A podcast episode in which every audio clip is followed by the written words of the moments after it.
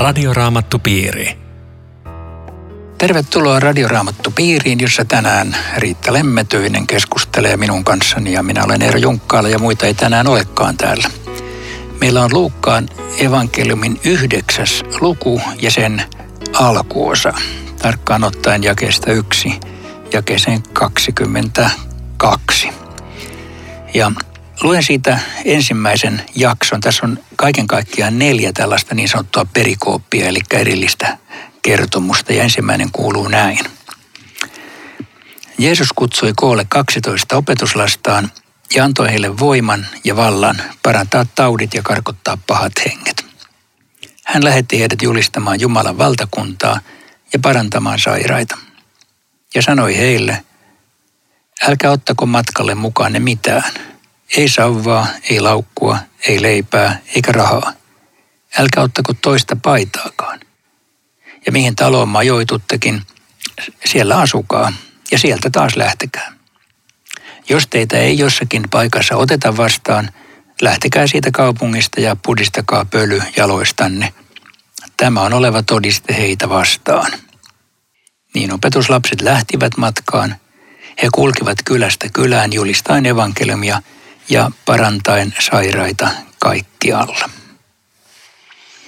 Sä läkset ero Afrikkaa, etkä ottanut mukaan et sauvaa, laukkua, leipää, etkä rahaa. Oliko, ka- olit raamatullinen lähtiä? Kaksi isoa matkalaukkua, mutta sieltä hankittiin loput kamat.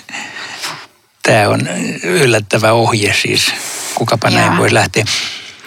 Tosin siis, ei hän hirveän kauas muuten lähtenyt. Ei. Kato, Kapernaumista se Galilean ympäristö, niin se oli pieni reviiri loppujen lopuksi. Ei ne ympäri maata kulkenut. Ja, ja sitten lämpimissä olosuhteissa, että, että se ainakin osittain selittää tätä juttua, että ähm, ei siellä tarvittu mm. niin hirveästi. On, on tämä silti vähän, vähän radikaali ohje. Ei on.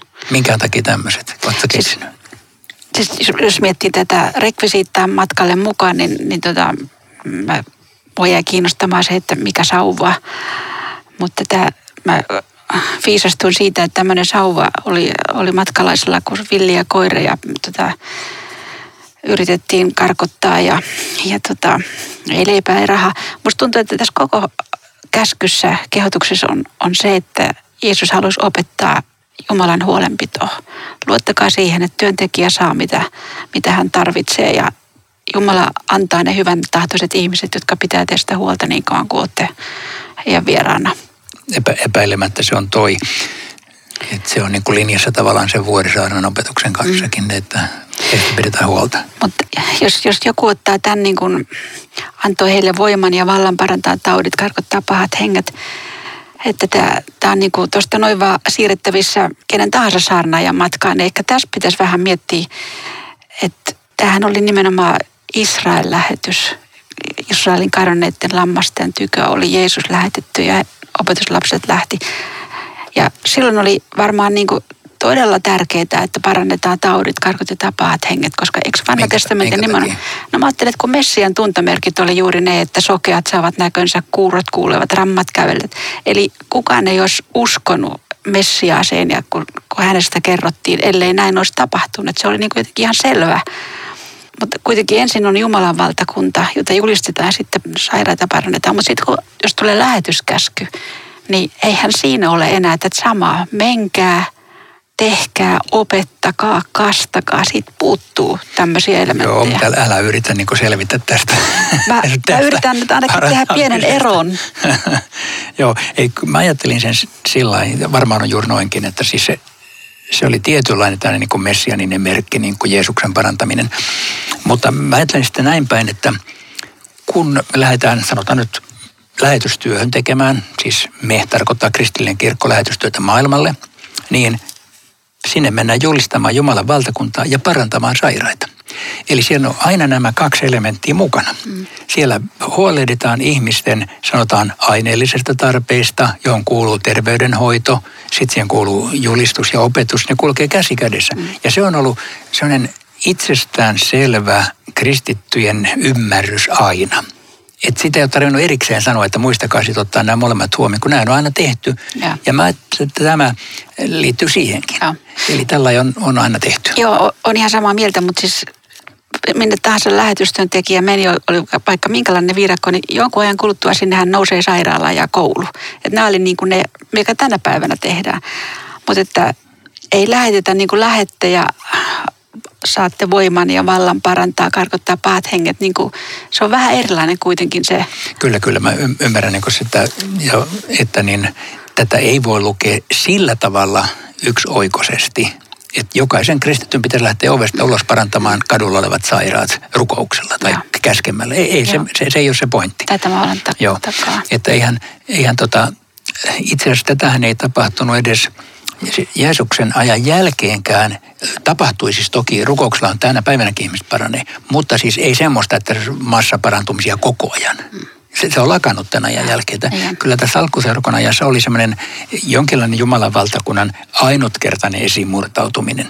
Ja sitä paitsi me nähdään täällä jossain, että ei ne opetuslapsikaan kyllä aina onnistunut siitä. Ja. Että on vähän tämmöinen ylimalkainen lähtekää ja, ja parantakaa ja, ja. tapahtuu. Ja. Muuten myöhemminhän Jeesus haastatteli opetuslapsia. Tämä käsky annettiin, että ei saa ottaa mitään mukaan. Ja sitten hän kysyy myöhemmin, että kun minä teidät lähetin, niin puuttuiko teiltä mitään? Et se on aika mielenkiintoista, kun siellä yhdestä suusta vastataan, että Herra ei mitään. Että kyllä se huolenpito toimii.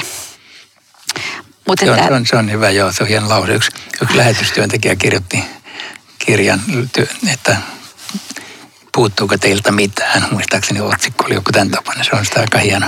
Mihin taloon majoituttekin, sen voisi vielä todeta, että tämä talo tarkoitti silloin enemmän kuin joku rakennus, vaan siinä oli usein suurperhe, oli isovanhemmat ja oli appivanhemmat ja saattoi olla sisarusten perheitä, siis iso perhekunta. Siellä asukaa ja sieltä taas lähtekää. Me, me mietitään, että no tietenkin lähdetään taas, mutta tuon aikana oli paljon semmoisia kiertäviä saarnaajia, jotka kävi ihmisten kodeissa, ne kerjäsi ja ne esitti asiansa ja sitten nopeasti lähti, jotta ne sai paljon rahaa. Ja tässä niin tehdään eroa siihen, että, että majoittukaa, mutta älkää jääkö riesaksi asti. Sitten te lähette, älkää minnekään mitään hyvää pesää rakentanut, ettei tee mieli lähteä ollenkaan pois. Eli sitä kulttuuria tuossa on vähän mukana tuossa taustalla. Joo, ja varmaan siis sitäkin, että kaikissa muissa kulttuureissa kuin modernissa länsimaisessa, niin, niin ihmiset ottaa kulkijat kotiinsa ja se on normaali tapa eikä mikään kummallinen poikkeus, että ei meillä ole siivottu tai saat tulla viikon päästä, vaan että ovet on auki silloin, kun Jaa. ihminen tulee, niin siis silloin saa tulla. Se että tämä ei ole tavallaan sen ihmeellisempää ei, siis ei, tämä opetuslastenkaan. Mutta sitten siellä oli jotkut, jotka ei ottanut vastaan, niin sitten ei sinne tarvitse mennä, ei mm. tarvitse väkisin tunkea. Ei ehkä kun Pietari voisi ajatella, että kyllä me nyt toikin porukka saadaan vielä käännytetty, että kerta kaikkiaan nyt vaan rynnitään ovea vastaan. Jeesus antoi ihan selkeän käskyn, että tätä, jos ei oteta vastaan, niin Joo. jatkakaa matkaa.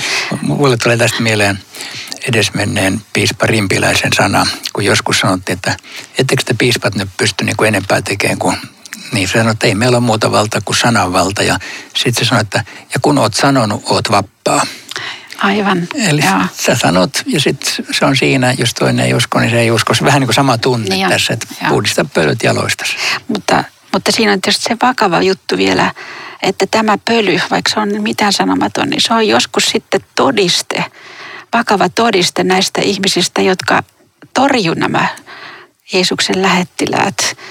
Niin kuin heissä kielessä todetaan, että minä, jos et varoita, niin minä vaadin verta sinun kädestäsi, että että se on kyllä vakava paikka, jos, jos myöskin nämä opetuslapset heittää ulos ja, ja sanoo, että ei me, meillä teillä mitään asiaa tänne, koska joka, joka heitä kuuntelee, kuuntelee Jeesusta ja päinvastoin. Näin on. Sitten muuten tulee tämä Herodes katkelma. Täällä on nyt kolme jakeen mittainen, mittainen kertomus siitä, että Herodes sai kuulla, jotkut arvelivat, että Elia on ilmestynyt – ja Herodes sanoi, Johanneksen minä olen mestauttanut, kuka sitten on tämä mies, josta minulle kerrotaan tuollaista. Ja sitten on aika jännä. Hän halusi nähdä Jeesuksen ja etsi tilaisuutta siihen. Mitä sä tästä sanot? Mulle tuli sakkeus mieleen. Hänestä kerrotaan ihan samalla lailla. Hän halusi nähdä Jeesuksen, mutta kyllä ihan erilaisilla asenteilla ja sydämellä kaikesta no, Mistä tiedät Herodeksen asenteen? No mä ajattelen, että jotain siitä hän tuli esiin, kun hän kastajan mestautti. Että olihan siinä hyvä sanoma kuultu. Kyllä Johannes Kiusas evankeliumi kertoo, että se on varmaan ollut jonkinlainen vedenjakaja sitten. Että Mä ajattelen näin, että Jeesushan ei ketään torjunut. Oli se kuningas, ruhtinas tai kerjäläinen, joka häntä tarvitsee, niin Jeesus tulee. Mutta tässä on varmaan jotain semmoista, että niin. etsikkoaika oli ehkä to, niin. käytetty väärin. Nämä miehet hän kohtasi myöhemmin kerran uudestaan siellä kärsimyshistoriassa ja siellä Herodes halusi nähdä. Siellä sanotaan, että Jeesus ei vastannut hänelle mitään, mm. joka on aika dramaattinen. Tässä mä, mä kuvittelen mielessäni, että jos, jos hallitsija etsi tilaisuutta saada nähdä Jeesuksen, niin kyllä se on lähettänyt jonkun sanomaan, että tuokaa se Jeesus tänne. Tai käykää näyttämässä mulle se. Sitä ei kerrota, mutta mm, kyllä Herodes olisi pystynyt Jeesuksen eh, niin kuin kaivamaan esiin. No jos. Mä en tiedä, missä Herodes asuu, luultavasti ehkä Tiberiaksi, ei se ole edes kaukana. Mm. Ja tota, mutta että siinä on varmaan juuri jotain sellaista, että se ei ollut todellinen kiinnostus Jeesukseen ja Jumalan valtakuntaan, vaan se oli jonkinlainen sellainen uteliaisuus, josta voisimme siis olettaa, että jos sieltä tulee Herodeksen adjuntantti sanoo Jeesukselta, että hei, tutsi käymään tuolla, niin Jeesus ei kiinnosta. Hmm. Voisi olla näin. Ja, se voi olla. Hän tiesi, että ei sillä ole merkitystä. Niin. Joo, että, ei, joo, että hänellä oli tavallaan varaa sanoa jopa, jopa hallitsijalle, että jos, jos et halua todella ikään kuin mua kohdata, niin ei mullakaan ole mitään asiaa. Koska Johannes oli just Jeesuksen edeltäkävijä, että kyllähän hän varmaan kertoi sanomansa, koska Herodeksessa sanotaan, että hän kuunteli Johannesta mielellään, otti selvää, mietti tykönänsä – ja sitten sanoi kuitenkin jotenkin ei.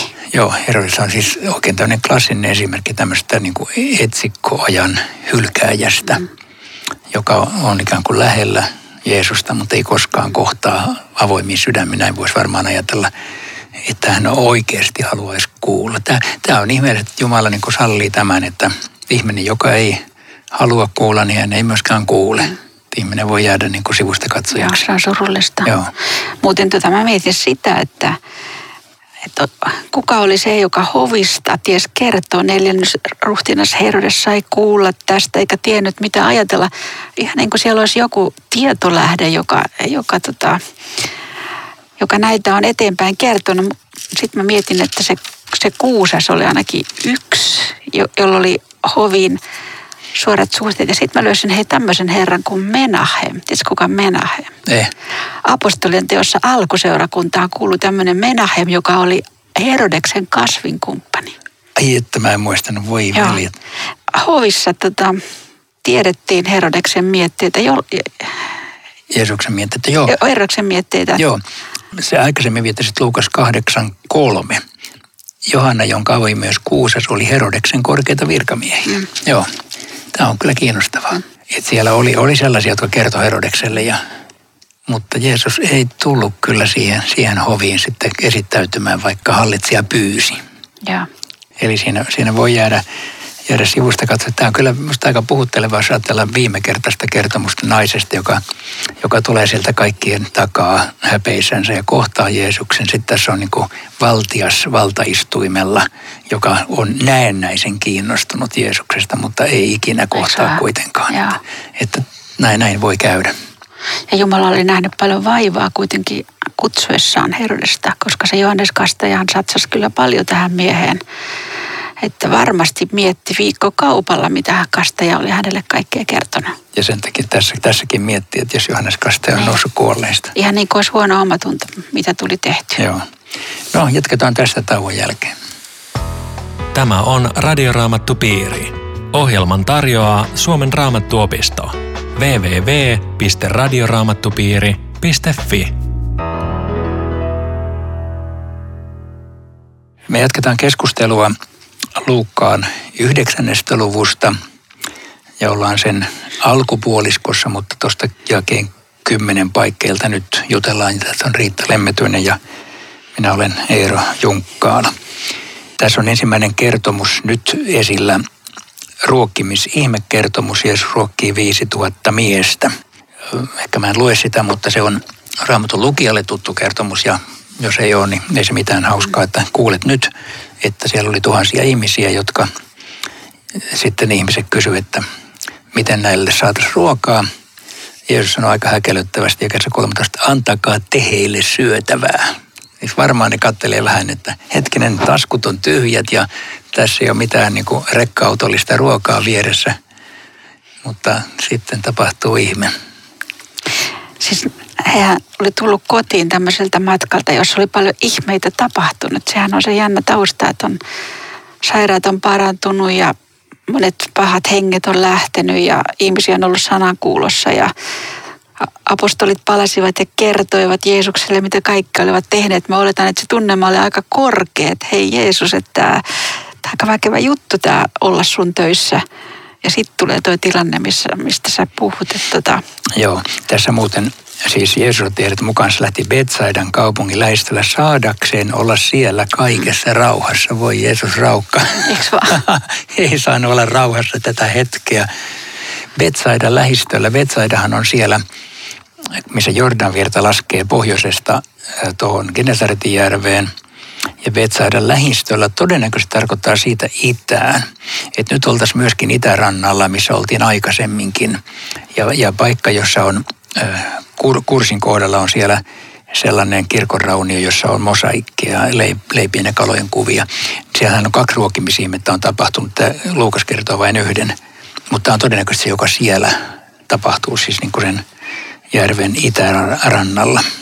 Aina se kyllä taas suunnattoman laupiasta, kun ihmiset sai tietää, että nyt ne lähti ja, ja ne on mennyt menoja ja sitten Jeesus ei torju, että hei antakaa ne mullekin vähän hengähdystaukoa. Jeesus antoi heidän tulla luokseen. Se on kyllä jotenkin taas puhuttelevaa. Muuten toi olisi semmoinen ehkä, josta voisi vähän jutella ja puhui heille Jumalan valtakunnasta. Se on käsite, joka täällä aika usein tulee vastaan ja, ja joku miettii, että mikä, mikä valtakunta, niin. missä. No, mitä, mitä sä sanot siitä? Mikä on, mistä hän puhui, kun hän puhui Jumalan Niin. Opetuslapset hän kysyi kerran, että hei Jeesus, missä se on? Ja vastaus oli, että sisäisesti teissä. Tai sitten teidän keskellänne. Niin, voidaan kääntää niin, kummin vaan. Joo. Eli jos, jos tänään niin kuin vastaa ihmisille kysymyksiä, missä on Jumalan valtakunta, niin eikö se yksinkertainen vastaus ole se, että se on siellä, missä ihminen on uudesti syntynyt ja missä on usko Jeesukseen. Jumala, Jumalan valtakunta ulottuu niin pitkälle kuin missä on uudesti syntyneitä ihmisiä.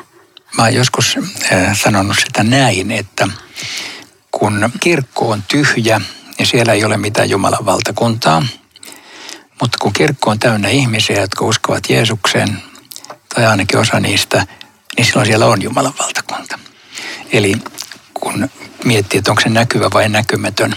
On näkymätön siinä mielessä, että me ei nähdä mitään näkyvää. Jumalan valtakunta ei täällä ole kellään semmoisia kruunuja päässä, että ne kuuluisi johonkin ihmeen valtakuntaan. Mutta siellä, missä Jumalan kansa kokoontuu, siellä on Jumalan valtakunta. Missä sanaa saarataan, missä ehtoollista jaetaan, missä rukoillaan. Tietenkin, niin kuin sä sanoit, yksityinen ihminenkin, hän, Jeesus sanoi jostakin, että sinä et ole kaukana Jumalan valtakunnasta. Hän voi päästä myös sinne sisälle. Silloin hän on kristitty on Jumalan valtakunnan kansalainen. Tuo oli hyvä tuo kir- kirkkojuttu. Joo, se siitä, mutta mut sitten tämä päivä alkoi kallistua iltaan ja opetuslapset neuvoo Jeesusta, että lähetä ihmiset pois. Eli jotenkin tämä rivien takaa tulee semmoinen semmoinen viesti, että hei Jeesus, nyt on semmoinen tilanne, että sä et enää pärjää. Laita toi väki lähtemään. Sitten sit joku ratkaisu tulee tätä kautta. Joo. Tämä, tämä opetuslapsiporukka muuten on sellaista, josta Jeesus sanoo, ei kenestäkään muusta koskaan kuin heistä, että te vähän uskoiset. Että ainoat, jotka on tosi vähän uskoisia, on Jeesuksen opetuslapset. Tuli tuosta mieleen. Että... Niin ja kun oli just tätä ennen kokenut niin paljon ihmeellistä.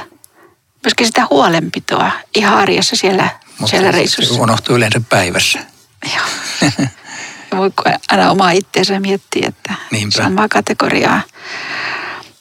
Antakaa te heille syötävää ei meillä ole kuin viisi leipää ja kaksi kalaa. Joku sanoisi, että on teillä huumorintaju, että mitä te noilla yritätte mulle viestittää. On tämä kertomus kuitenkin Se on kaikessa evankeliumissa, se on, se on jokaiselle ollut tärkeä. Ja se on, se on siis, Matteuksessa ja Markuksessa on kaksi ruokkimisihmekertomusta, Luukkaalla ja Johanneksella on yksi. Eli se on, sitä on pidetty tosi tärkeänä, kun ne on, ne on kaikki kerrottu ja, ja, ja tavallaan monen kertaankin. Et siinä, siinä, on niinku, siinä on aika monta eri sanomaa. Siis Johannes laajentaa tämän sanoman ihan huikeasti sitten, että Jeesus sanoo, minä olen elämänleipä ja siitä tulee jo koko Johanneksen evankeliumin ehtoollisteksti. Tästä, ja, tästä ja. Niin se avautuu siihen, että, että ellette syö minun lihani ja verta, niin teillä ei ole elämää mm. itsessään. Mutta tässä on paljon muutakin sanottavaa. Siinä on myöskin se, että okei, okay, sä tuot Jeesukselle omat vähäs, evä, vähät eväsi ja Jeesus siunaa ne ja siitä on paljon hyötyä monelle.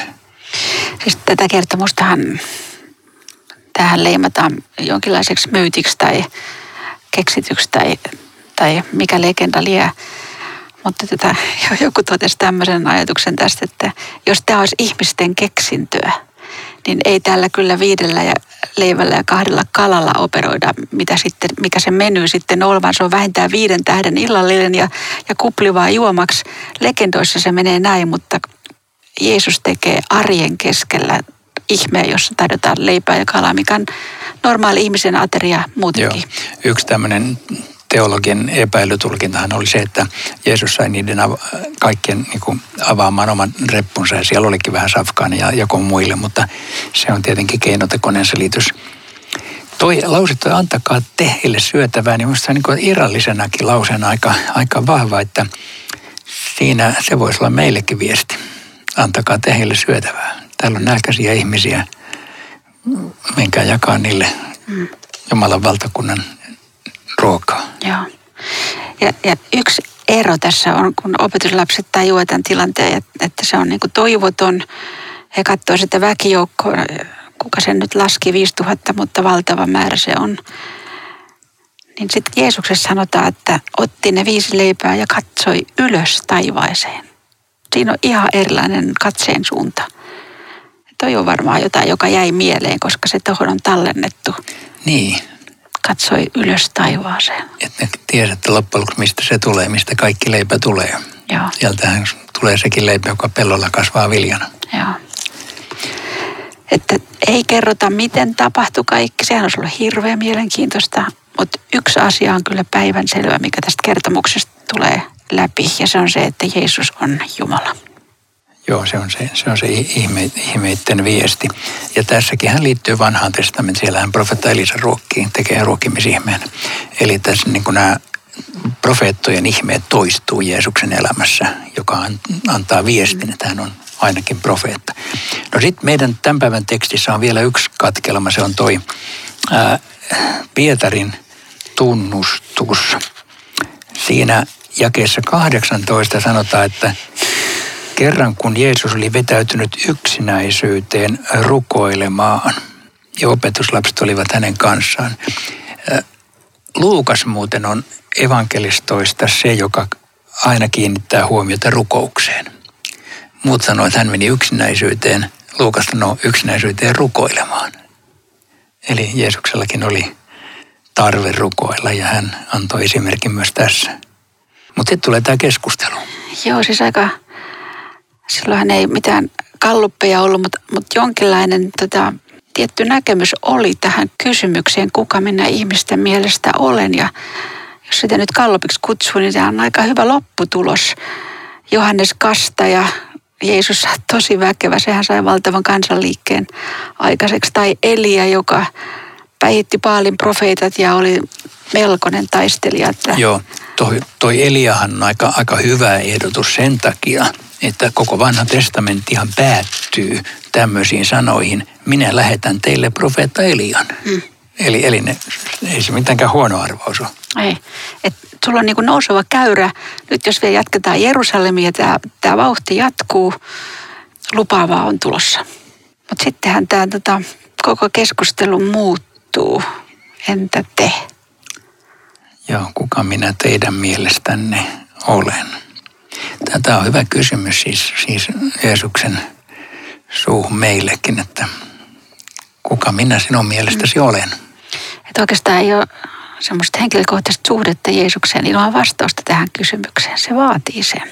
Luukashan kirjoittaa aika lyhkäisesti, mutta vastaus on kuitenkin tässäkin kristallin kirkas. Sinä olet Kristus, Jumalan voideltu.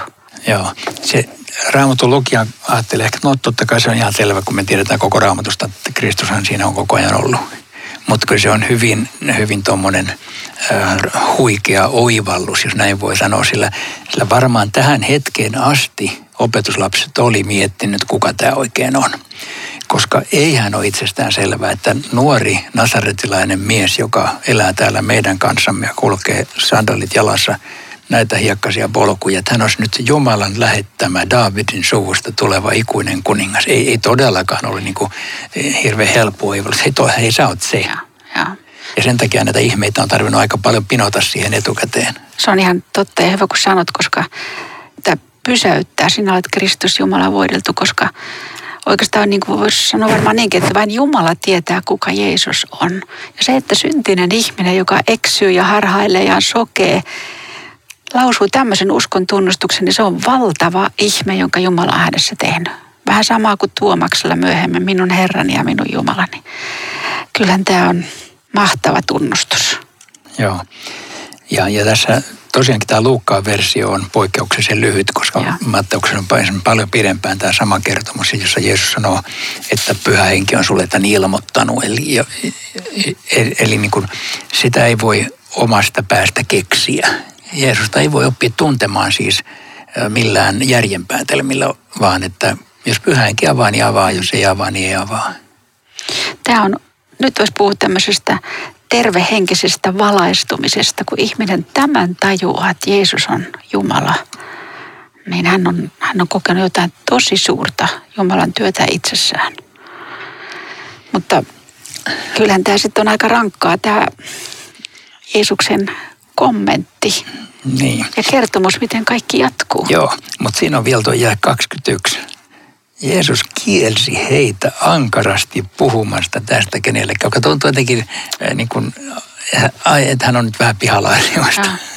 ankarasti kieltää, vaikka tämä on just asia, mitä hän on tullut tuomaan. Minkä takia? Mulla on veikkaus, että Messias odotus oli niin vääristynyt. Ja tältä, että kun Messias tulee, niin se ottaa miekan ja ajaa roomalaiset pihalle. Mm. Ja nyt jos nämä menee huutaan että hei meillä on Messias, täällä on Messias. Niin ne, ne tarttuu aseisiin. Jeesus, ei. Sitten hän sanoo, ihmisen pitää kärsiä ja kuolla. Eli, eli siis aivan toinen sanoma. Kärsimys ja kuolema on se tie. Ja tämä on, tämä on siis Jeesuksen ensimmäinen kärsimysilmoitus. Joo. Siis jos ajattelee opetuslasten tilannetta, heillehän nämä kaikki ihmiset sanoo jotakin, kansanvanhemmat, ylipapit, lainopettajat, mutta hehän oli siis niitä ihmisiä, jotka Jumalan tahdon tunsi parhaiten ja Jumalan sanan ja Messiaan. Ja he torjuu ja tappaa. Ei kai. Tähän täytyy päättää. Pidätkö Riitta vielä rukouksen?